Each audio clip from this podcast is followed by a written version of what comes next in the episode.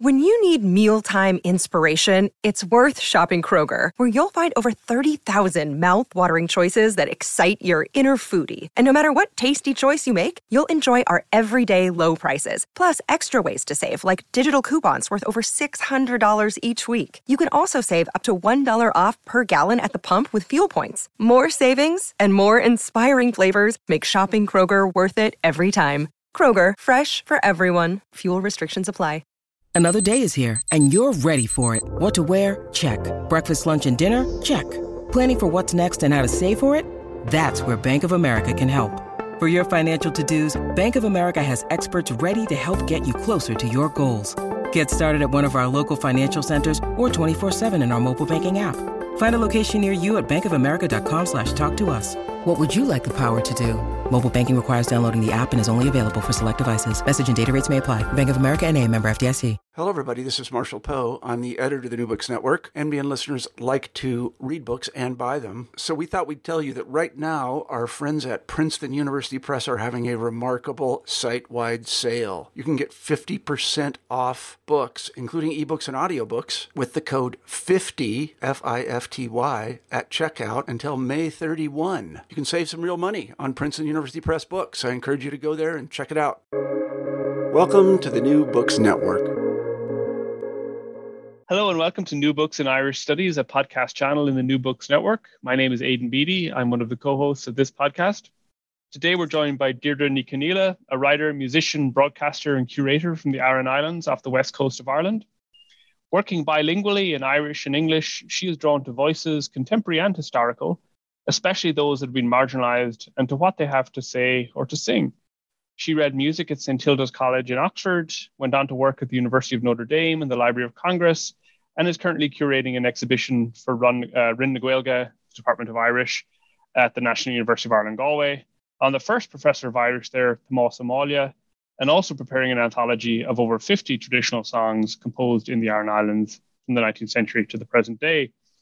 Her new book, Collecting Music in the Aran Islands, A Century of History and Practice, is published now by University of Wisconsin Press, and that is what we're here to talk about today. Deirdre, thanks so much for joining us. Thank you very much, Aidan. So we might just jump straight in. Um, I'm, I'm, a historian. I, I, don't read a lot in the area of musicology, um, but one of the things I found um, really fascinating about your book um, is something that's very familiar to historians, and yet a problem that is quite different, I sense, if you're researching music. Um, that the problem of, of that you want things to be recorded for posterity and yet they're often not. Um, how does that differ if you're studying music versus just reading people's letters or diaries or, or whatever it is that historians do? Yeah, so for, um, for any music history, I mean, music being essentially ephemeral, you know, what happened yesterday, a minute ago, it's gone. And so the dream of trying to capture it uh, is uh, as old as literacy itself. Uh, and I went back that far when I was trying to trace the history of collecting music. I was just even interested in uh, just even the idea of how can you capture something that's there in, in a moment and gone again. And also, what's the purpose of trying to capture it? It's that you're trying to share knowledge and pass it on. And uh, that's, uh, I, I, suppose, music. Um, historians or anybody wanting to study uh, music of the past, uh, you're so reliant on uh, what has survived, what has been captured, and and then even the problems of uh, that being accurate or authentic. Just the challenge of trying to capture music before there was audio uh, technology uh, to do it. So um, it's just an interesting question um, and that brings us right back to the very basics of history in the first place that we're, we're just reliant on traces.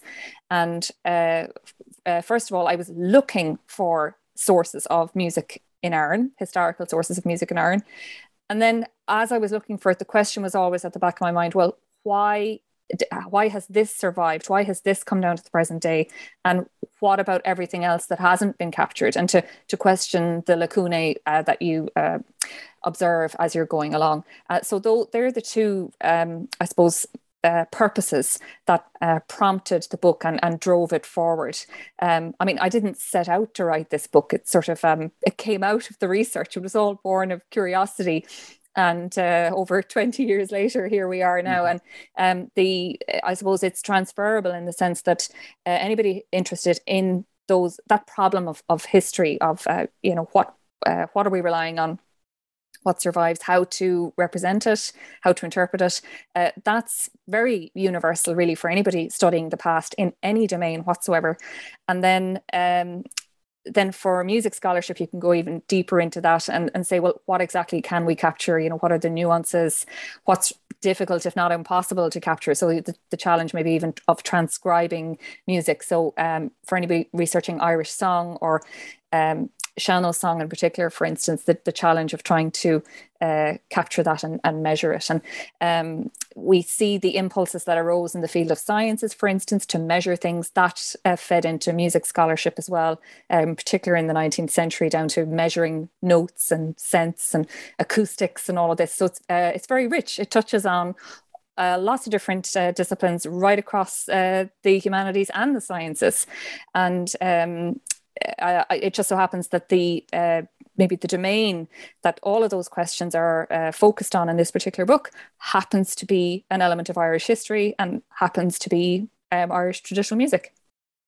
So I, I, might maybe continue a little bit on with that that question of like how you're operating at the intersection of of music, musicology, and history.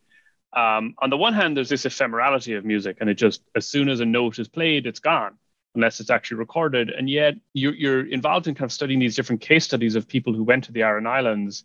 So there is this desire to record um, music from this particular place. Why were they so interested in the Aran Islands as opposed to, say, the Blasket Islands or Tory or just places on the Irish mainland? Like what what specifically drew them to these pretty small islands?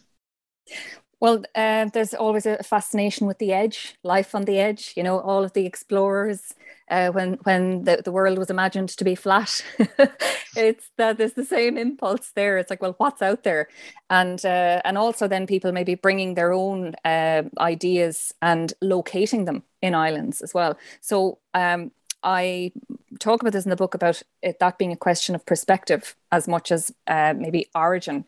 Uh, you know, it, it might be sort of easy to pitch it as well this is what this is the islanders view and then this is the view of the other and everybody else outside but it's more complex than that um, because we see islanders that went away writing about home and maybe others coming and, and living and becoming part of the community. So I, I like to sort of account for that uh, nuance if possible. But in relation to your question on maybe the other islands, the other Irish islands, and islands all over the world have been proven to be a source of fascination um, all through time uh, from the Greeks on, and uh, but in an Irish context, um, I suppose the Blaskets, um, their fame, or th- rather their emergence into uh, maybe a more um, national discourse and beyond, uh, is largely thanks to the literature that emerged from the islands uh, in the 20th century. Uh, there being, I think it's about 25 books or so uh, that islanders were uh, inspired to um, to write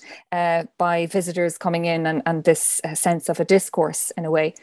And uh, then with Tory, um, same, same sort of um, occurrence there, uh, but famously it was uh, painters that the islanders uh, began to paint. And in Aran, Aran, I suppose, maybe stands out for all of the Irish islands in the sense that um, it was certainly more accessible than either Tory or the Blaskets, for instance, um, as accessible almost as as Achill, and that's another island that features in mm-hmm. in uh, this uh, this sort of phenomenon. But for Aran, the the history is particularly rich because uh, it's a place that has been inhabited for more than six thousand years continuously, and uh, that would be unique in itself. Except that evidence for much of that uh, inhabiting survives in the landscape. You can be standing in a given spot on the island and look around you and see this evidence all around you. And that's unusual. And that's part of the reason that the um, I suppose the the fame and the canon around Aran in particular uh, has arisen because uh, it was just so attractive to people to come and and witness this and see it and study it, and then also imagine that uh, not only are we seeing the traces all, around in the material culture, but that traces might also uh, present in the uh, cultural um, expression that was uh, in the islands at any given time. And that connection feeds the urge to document that which is in the islands, whether it's folklore uh, or stories or history, or in this case, music. Um, maybe we could talk about a little more this question of like there's something authentic there that you're getting access to, and it's sort of authentically Irish. Um, if we there there are basically a number of case studies that you do in your book of, of different collectors who go to the islands. If we start maybe first with with George Petrie and Eugene O'Curry, um, my first question I was going to ask about them was, are they just nationalists? Is that really what's motivating them? um, I I'm not sure it would be entirely fair to to uh, to to suppose lead with that um, because I mean there's certainly there is a national discourse throughout all of their work and and, and even the different elements of their work uh, as well um, and it's of that period as well. I mean, the the society that was founded, the Society for the Preservation of um, Irish Melodies, for instance.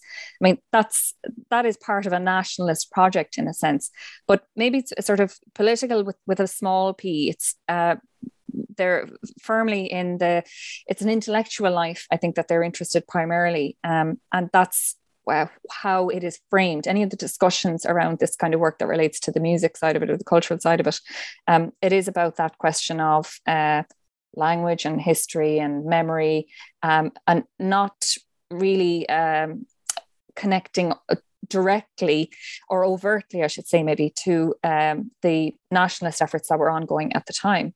Now, at the same time, you know, we do see the figures that are involved in the more um, overtly political side of those activities that they're supporting these kinds of works of course because it's um, ideologically it, it makes sense. I suppose it's a it's um, uh, feeding that expression uh, of of a particular identity and that they've so there's lots of different motives perhaps. And looking back now we might try to read those motives but it, it's also important to um, bring as much balance as possible to try and, and assess well mm-hmm. you know how how important is the political side to this i look at that particular visit to Aran uh, as r- maybe not entirely um, it's it's it is exceptional, but not uh, completely unique in a sense.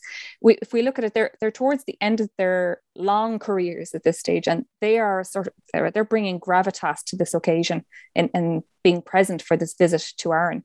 There was a big conference up in Dublin, uh, British Academy for the Advancement of Sciences, or uh, some title like that. I can't remember just now.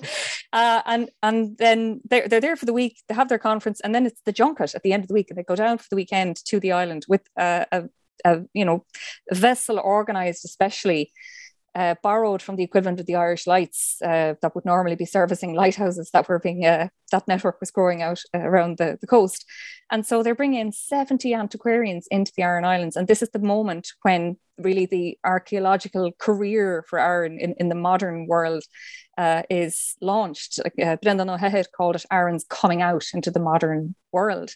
And uh, so they come and they arrive. And there aren't any decent roads. So, uh, but ship is the only way they can transport that number of people. So they come in and they'll uh, come ashore at a convenient landing point and then they'll climb a hill and look at a, uh, remains of a chapel or a fort, and then back to the ship, and then round the island and into another landing point.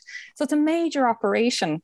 And as I say, uh, Petrie and O'Curry are there, and that's uh, they're uh, uh, lending their their authority of, of the, all of their scholarship, and uh, also of their uh, the, the philosophy around this, the value of it, giving granting authority to what is there locally, not just in the stones and and the material they're seeing everywhere, the evidence of the past, but then the collecting of music uh, is also granting authority to um, the, the community themselves. But there is an argument to say that uh, maybe the musical the music that they captured on that occasion maybe is one of the few ways in which they're acknowledging the islanders of the time of their own day because the focus is very much on this glorious irish past that is a vision for the nationalist uh, uh, rhetoric of the time. So it is an important element, but uh, maybe it's not uh, being it, it's being it's serving a different purpose it's uh, informing the activities that are happening around that time politically, we'll say, but the focus seems to be uh, very much in a kind of idealistic, really. So, so there's obviously a number of different strands all running through this about uh, antiquarianism and a certain kind of cultural nationalism, and then just music collecting. Uh, it's obviously a big event when they come. Are, are they remembered today in the Aran Islands, or uh, how in general is this big event remembered? Well, if you go and visit Dún Aonghasa today and you pass through the gate lodge where the OPW count all the uh, visitors of well over 100,000 that come per annum from all over the world, you will pass an illustration up on the wall that uh, tells this, that story. But if you were to meet any Islander, they're not necessarily going to. Um, it isn't going to be a, a, memory that was passed on locally mm-hmm. because there have been so many people coming uh, before and, and in particular since then that um, it, it's sort of a merges into this whole fabric of uh, a flow of, of visitors coming all the time with an interest and in making the islands themselves a point of interest. Um, but it, it is there is an awareness locally of the canon of of people uh, capturing knowledge at different times and uh, preserving it in some way, maybe disseminating it through publication, maybe not. And uh, there is an appetite locally now to access uh, that information, and it is regarded maybe as uh, by the community as its own history, and at the same time understood as being, you know, have a lot of the time, most of the time, being written by people uh, that were visiting. Uh, and uh, so that relationship is there. The, the sense of the value of history, people living with it. Um, it's through the oral practice of memory and folklore locally that's still vital, uh, but also um, you know there's a huge respect for uh, literature and writing and history and all that because um, the you know I, well a lot, a lot of islanders would be readers anyway as in you know they've they've uh, they've read a lot of their own writers and read read what was written about the place as well. And then of course the islands themselves. I mean, you mentioned the Blaskets, but Aran has its own history, very rich history of uh, literature uh, written by uh, islanders themselves, in, in both in Irish and in English.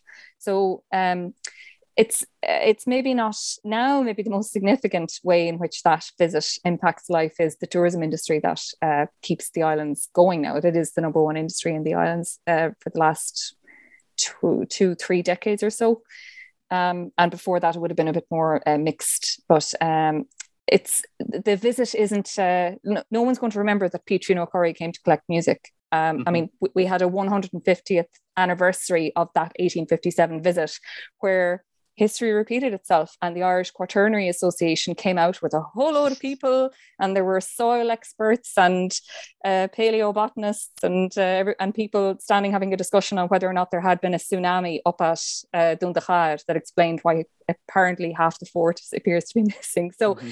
uh, th- that uh, appetite for inquiry and locating it in this landscape that lends itself to it because it's, it's there and it's all around you and it's a uh, it's very powerful for people. You know, people do really mm-hmm. experience um, that there's a that that the place is um, special in some way. There's it's a I had a friend who came and visited.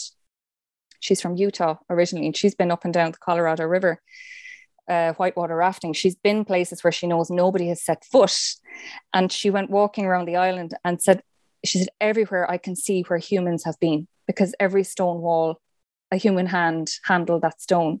So while you may be walking around in a landscape and not encounter anybody, say in the middle of February, um, it's it's been uh, deeply inhabited, and that informs that uh, practice uh, ever since. So that you get that sense in all of the source material relation to the Aran Islands. Everybody has that feeling when they're there, and uh, yeah, it, it's it's feeding the uh, the whole canon, as I say, and and the activity. Mm-hmm. It's, it's still uh, alive as ever. So if we maybe jump ahead about 100 years or so, um, the second case study you, you engage with is, is Seamus Ennis, who's obviously, I think, maybe a lot better known as a musician in his own right, and yet also has this other career um, as a music collector. So what motivated him to go to the Aran Islands? So it was his job. Um, he was working at that time for the uh, Irish Folklore Commission, as it was called. Uh, the collection is now the National Folklore Collection housed at UCD. Uh, but that uh, commission was founded in the uh, 30s. Um, the Irish folklore institute uh, before that. So the 20s and 30s. So this is the birth of the modern Irish state. And uh, now it's the you know there's the country has its own government to uh, continue this project of identity in a sense and but it's also tied in with the fate of the language so um, there, the urge was to collect and to publish and so the focus is uh, quite a bit on texts and transcription and, and publishing. And that's important because it impacts the decisions that were taken then as, as the um, as the organization was being run on a shoestring. And they had to make very difficult choices like wiping cylinder recordings and reusing the cylinders again for want of resources. So it's very easy for us maybe to be critical of that um, those activities those, those actions uh, we have the benefit of hindsight of course but um, th- those were the times that they lived in but also uh, not just the, the lack of resources but as i say the focus on on text and, and getting things published and and uh, you know generating a transcription it in some ways it was acceptable. It, it was part of the uh, the the I don't want to call it a protocol but the practice that arose from that. So Ennis was hired because he had a combination of skills. He uh, was musically literate. He was uh, a fluent speaker of Irish and of course a superlative musician himself. And he had the um, the charisma the uh, personal skills uh, that he could be an ambassador in a sense for this institution and go and uh, persuade and cajole people to uh, contribute to the project, uh, which amassed uh, an enormous collection of uh, manuscripts from all over the country over decades. I mean, it'd be one of the most uh, valuable such archives in the world, certainly in a European context. and so Ennis was hired in 1942. So by 45, I mean, he's gone around the country on a on a bicycle because it's the war and there's rations and all sorts. And um, he, it's, it's likely he, he would have had Aran on his itinerary because it's a Gaeltacht area and he had been in Connemara before that and he had heard mention of Aran. So it was pretty natural that he would come. What's interesting is that he just spent, I think, overall the guts of two weeks there before, uh, you know, resuming activities elsewhere and carrying on to to other locations, visiting Connemara frequently. I mean, he had friends there and he, he built up relationships there. And uh, I, I talk in that chapter about, um, you know, th- those motivations uh, to maybe spend more time in certain localities than others, maybe to go back to uh, to people that um, I suppose maybe were easy to work with as well. Not to say that um, he he had any difficulty working with people in Ireland, but he didn't have an easy time.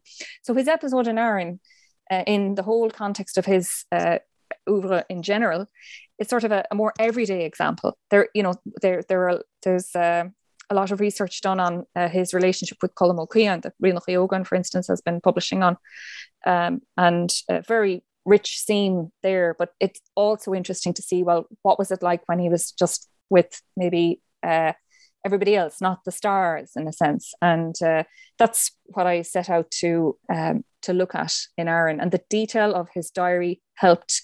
There are some recordings that he managed to capture in Dublin, where he persuaded one of the singers he'd encountered in the island. Um, it looks to me like he was the one to suggest she go up to Dublin to compete in of the Sna which she did. Uh, well, she went to visit the uh, there, and I don't know whether she competed, but she did attend. And what they used to do was when uh, singers came or musicians came from all over the country to participate in that event. They would bring them down to Earlsfort Terrace, to, uh, bringing the mountain to Muhammad, so to speak, and they were able to record them uh, on site there, and uh, that just made it easier for him. So, I mean, if he he wasn't in the early days. Uh, maybe uh, using the machine all that frequently because he was so adept at transcription anyway at musical tran- transcription in particular uh, so it's not surprising maybe to see that he wouldn't have brought the apparatus with him on curraghs and hookers and all sorts of weathers and risking uh, damage to it. Uh, I mean, that's that's one possible reading of it.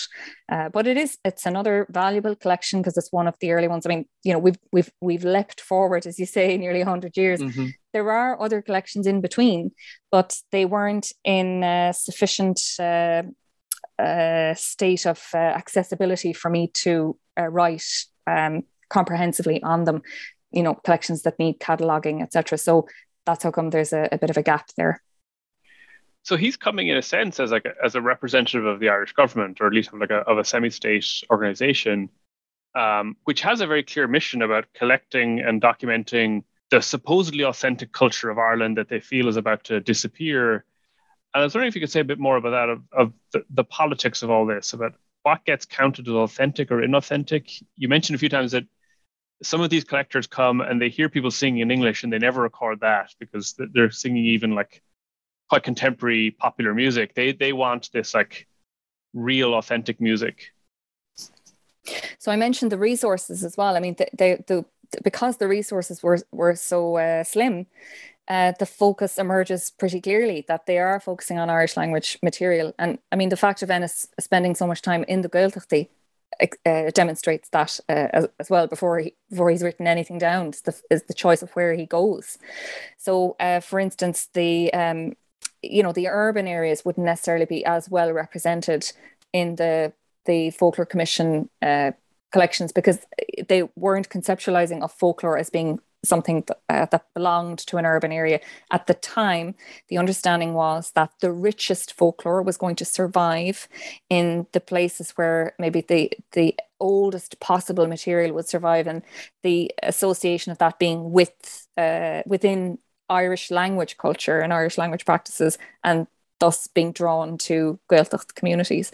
I mean, the ghost of the famine really is hanging over this and the impact of it. It, it did inform uh, Petrie. Um, he he spoke about it overtly, um, talking how it the land of song, you know, was, was had fallen silent in a way, and we, we, hear that that idea of silence, the the acoustic of it, um, we hear that being mentioned.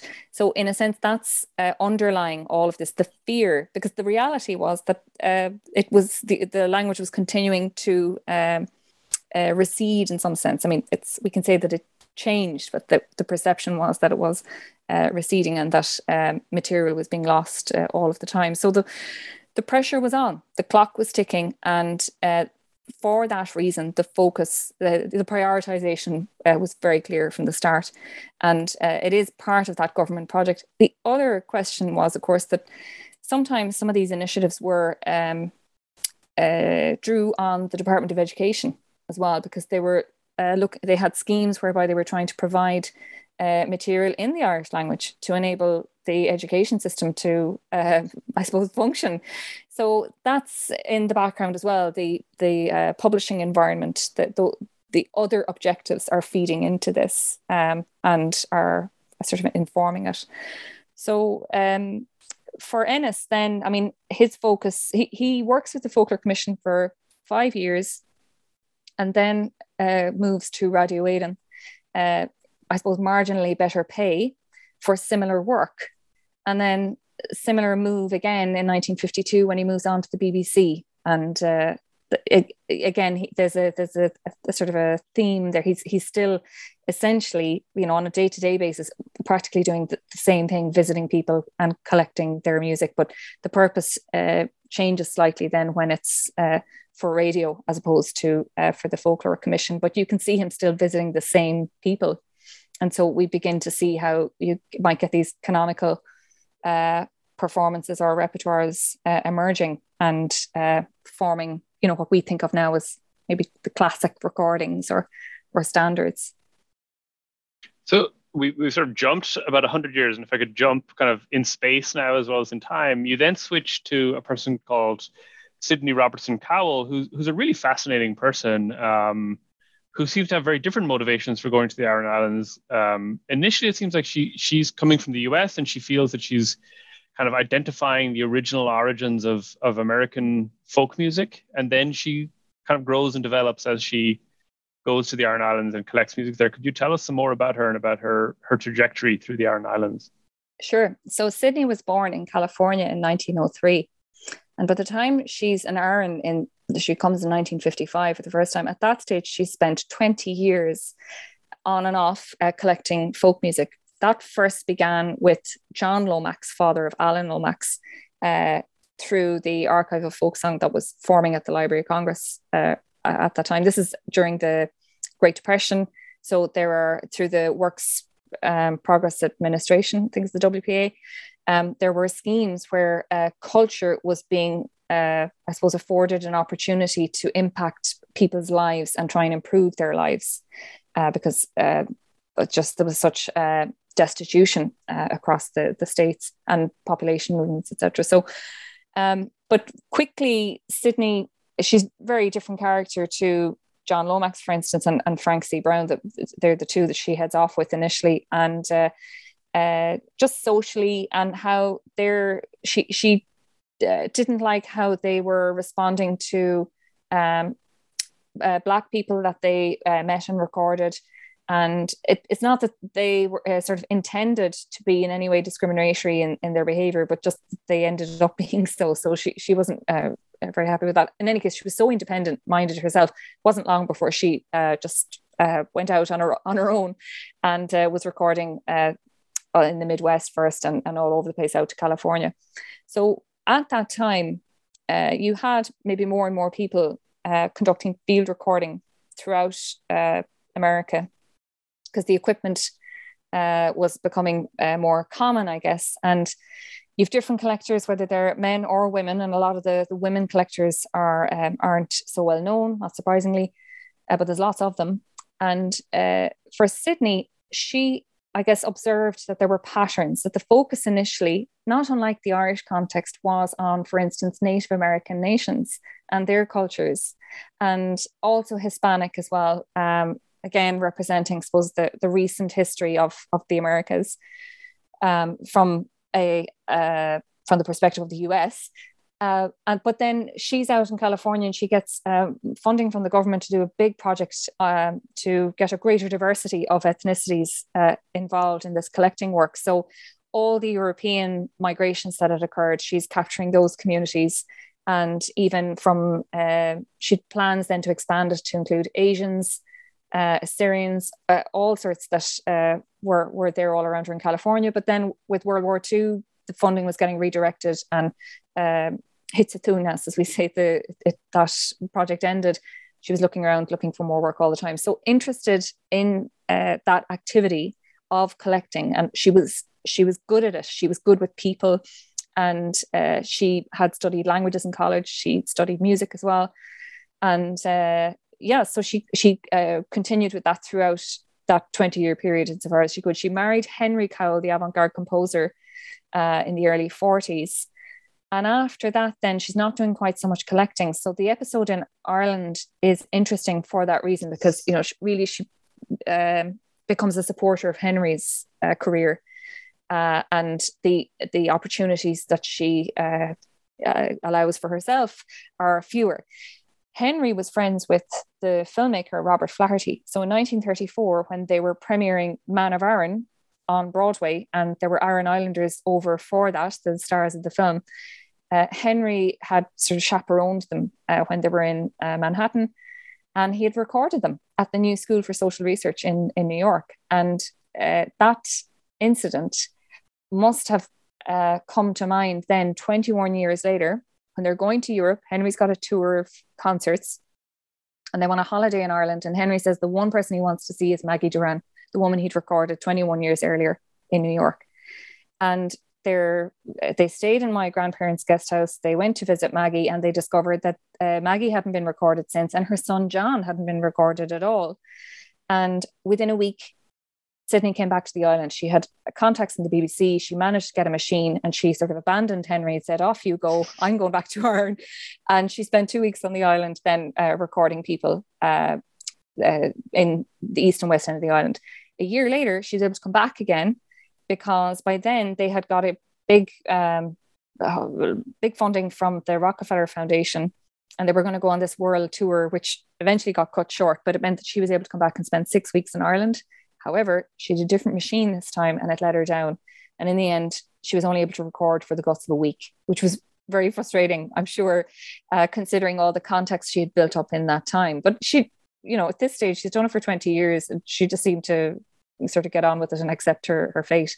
I mean, for instance, the machine broke down when she was in Inishmillen. And at the time, the ferry only ran twice a week. And then the weather is bad and she was sick. And she thought the machine was fixed and went back to the island and it broke again.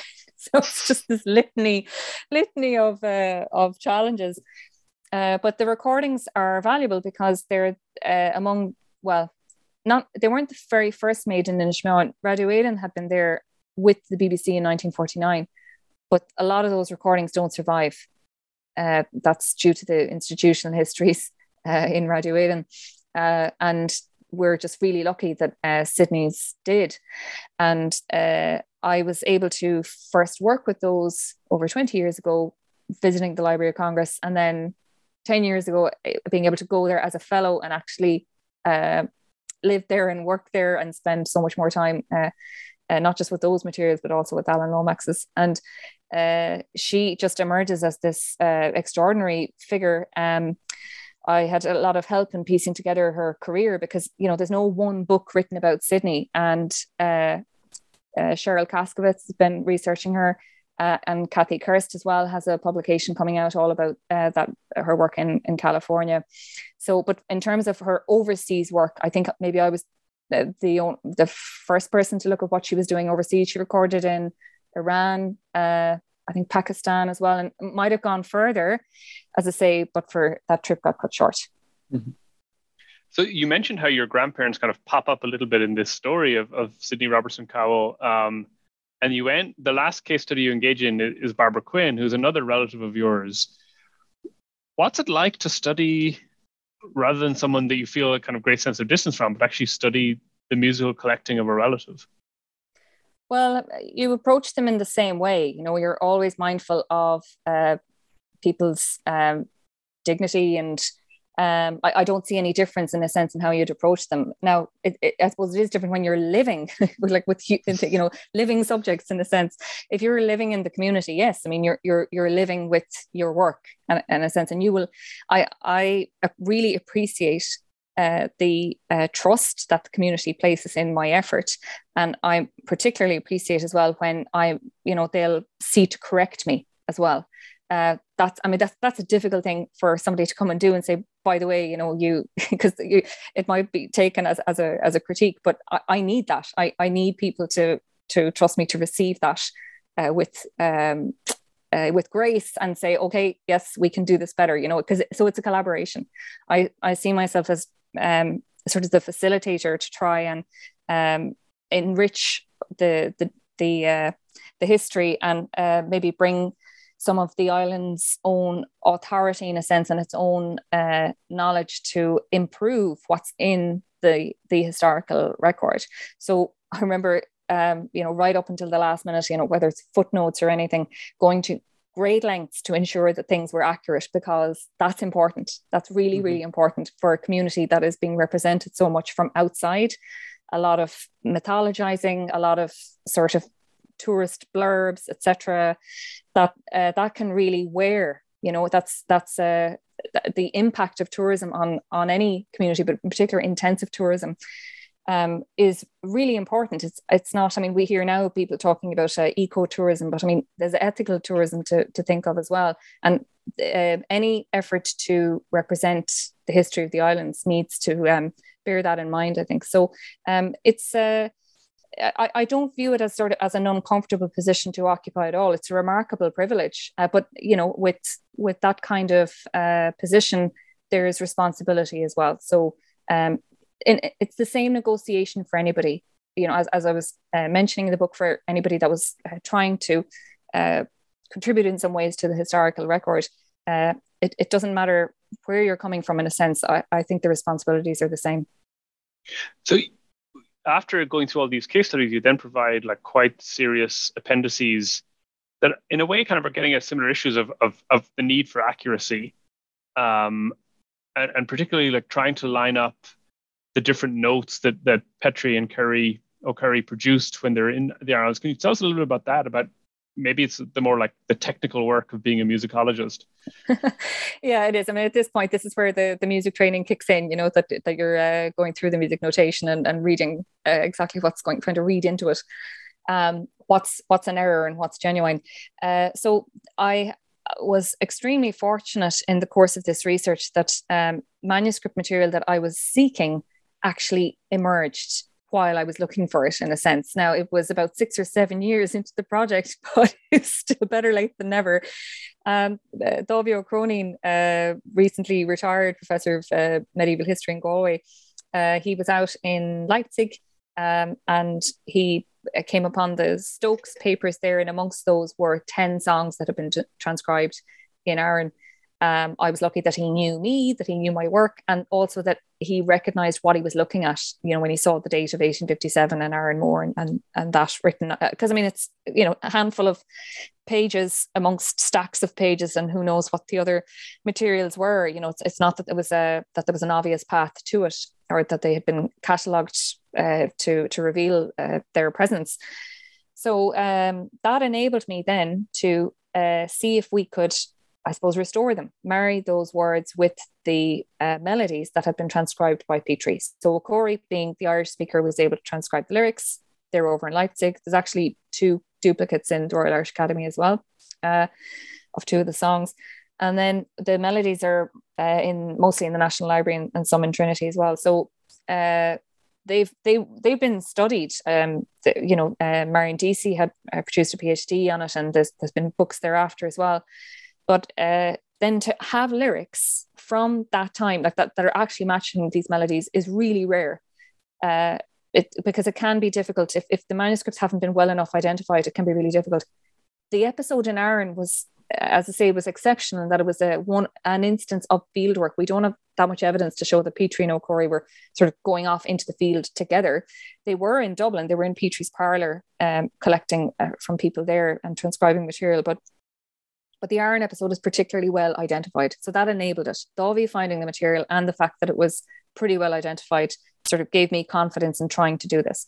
So the first appendix tries to identify the melodies and say if there's a title in English and say, well, this is probably whichever song in Irish. So Donald O'Daly is more than likely Donald O'Daly. And so that we, we, we can take from that, well, it looks like that song was part of the repertoire at the time. And then where the lyrics came up, then I had fun trying to match them up with the different tunes and sort of singing the song words to different tunes to see is this is this the likely match? Maybe is this not quite identified clearly. So it's an attempt and it was uh, done uh, once before by uh, Breandán Ó Madagáin with I think he only had one or two texts where he was able to do something similar. So this is maybe the first time that we've been able to do it with a with a batch from the same period as well, uh, and with the same uh, singers. So all of that uh, analysis and uh, trying to work with the music sources and uh, you know uh, draw as much from glean as much information from them. That's all in the first appendix. And then the other uh, major appendix is a digital catalog. So it's not in the book, it's cited mm-hmm. in the book. And then you can go look it up on the Traditional Music Archives website because um, I'm grateful to them being able to partner with them on this. And uh, people can go on there and search for Sidney Robertson Cowell and they'll find there's a whole um, blog post and there's a uh, the different file formats for the digital catalog available there for um, people to use and it's at item level. So every single one of the uh, performances, there's over 200 of them, and there's metadata for all of those, uh, where it was recorded, date, place where the person was from, titles, all of that stuff, and also this is maybe the most valuable part. Um, the I suppose the uh, the additional uh, the the bonus that you wouldn't expect maybe in in uh, that kind of metadata uh, roll call is uh, all of the archives, because her materials are scattered across uh, four or five different repositories. And I wanted to account for the duplicates uh, because sometimes you'll even get, you'll have primary duplicates, you could have secondary duplicates as well. So Sidney would have talked about wanting the Folklore Commission to have copies of her recordings, also Radio Éireann. In a sense, she was doing that to, I don't want to say grease the wheels, but she wanted to cultivate uh, or, uh, a culture of openness and encourage dialogue across these different institutions. Uh, and that was um, one of the motives for, for making that offer. But because of that, uh, for instance, the Folklore Commission have uh, one or two of her tracks. The BBC have a series of tracks that were selected by Seamus Ennis uh, to, to retain there. And then the whole lot of them are over in America. But if you come along now today, say somebody wants to use one of those tracks, it's so much easier now at an item level to say, okay, I want to use this who do I approach if for mm-hmm. rights or clearing or anything like that? And I mean, there there's archives all over the place that uh, really they, they resist when people come asking for, oh, can I use this, that, and the other, and they'll just say, look, you have to go and figure this out, and it can be really, really difficult for people to to find out. Well, where do I go? and so for this, that resolves all of that. All the information is there, one stop shop. And that's a potential model uh, for collections in the future. Um, and it could be for any type of collection, whether it's a, a manuscript or a printer. But for audio, that's particularly useful because um, the duplicates can occur. Like there is loads of duplicates in Alan Lomax's collection, for instance, that he, he didn't make. And what, what I see happening now is people attributing recordings to him, but it's a duplicate. He didn't actually make it. He maybe he never met the person that's on the tape. Mm-hmm. So uh, in terms of accuracy, you know, that's uh, sort of at a systems level and saying, well, how how do we make life easier for everyone here? So I mean, that does sound incredibly satisfying to be able to put all that together. Um, well, I, I don't know if, if producing it I, w- I would call satisfying. It's more more like just a great huge spreadsheet and lots of uh, marks saying to be resolved or find what's the answer to you know solve all these mm-hmm. puzzles. So it's the biggest jigsaw puzzle you could possibly think of, and as I say, across different institutions. And I mean, this is this is partnership that I couldn't have achieved that without um, the uh, contributions uh, of the various archives and archivists and uh, librarians, etc. I mean, where, would we be without them? it's just uh, it's a vital part of the of the process, and and that was important as well, given this work is happening in a very international setting. I mean, I wasn't always able to access. Uh, uh, the, the places or go and visit them. That's an experience we're all very familiar with in the last two years. Uh, and so so the there's a there's a community there's a there's a network there of people who are very generous with their time and their knowledge to help um, yeah ensure there's accuracy for everybody. So maybe if i could ask one final question um, you talked earlier about like almost the burden of of having to resist this kind of mythologizing and even like the cliches that exist about the Aran Islands. And we could imagine a book like this having a very cliched cover image of you know Dún Aonghasa or Stone Fields or people yeah. in Aran sweaters, and yeah, yet you have this very surreal image on the cover. Can you tell us some more about that? Sure, um, I'm I'm really thrilled, um, the, and I should uh, give credit to the University of Wisconsin as well for for um, for uh, uh, publishing this book, and also for the way that we managed to pull it all off uh, across a six-hour time difference and um, uh, not meeting people at all, correspondence. So the the choice of the cover here was um, really this emerged kind of through instinct. I was there's an artist from the island called Sean O'Flaherty whose work I really like, and when I was looking for cover images, um, I stumbled on a project in which he was involved he was the first artist to uh, contribute to a, a sequential work. It's a bit like Pass the Parcel. So he produced an image, passed it on digitally to another artist who then added to it. So there's layers and layers and layers. So there's three different artists from Inishmore who have contributed to it, and then a whole bunch of other artists as well. The project was curated by Alana Robbins for the uh, residency scheme, the the arts center out in Connemara in, called Interface Inagh. And the work's called Carrying the Songs. And that's inspired by Moya Cannon's poem. And there's a line in that poem uh, where she's talking about how songs move with people as they migrate. And she says, Songs were their soul's currency, the pure metal of their hearts.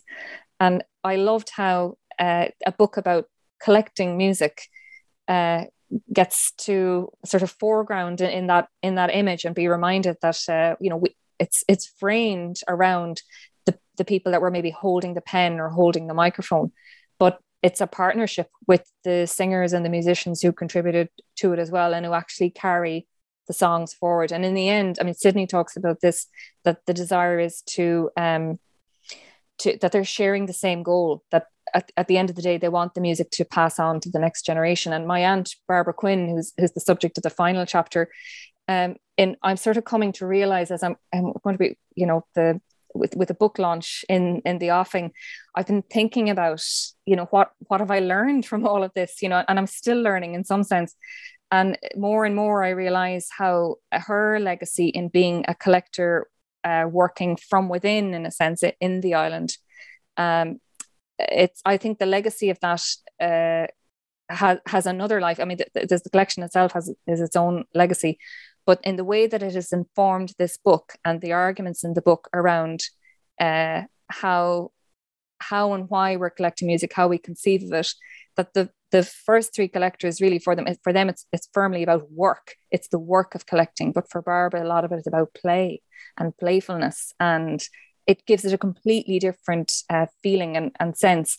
And so um, i'm pleased that uh, the the cover sort of evokes that sense which is which is captured in moya's poem and also in that artwork called carrying the songs. And pe- people can can look it up online to see how the image has changed over time that, that it's uh, it's alive in a sense.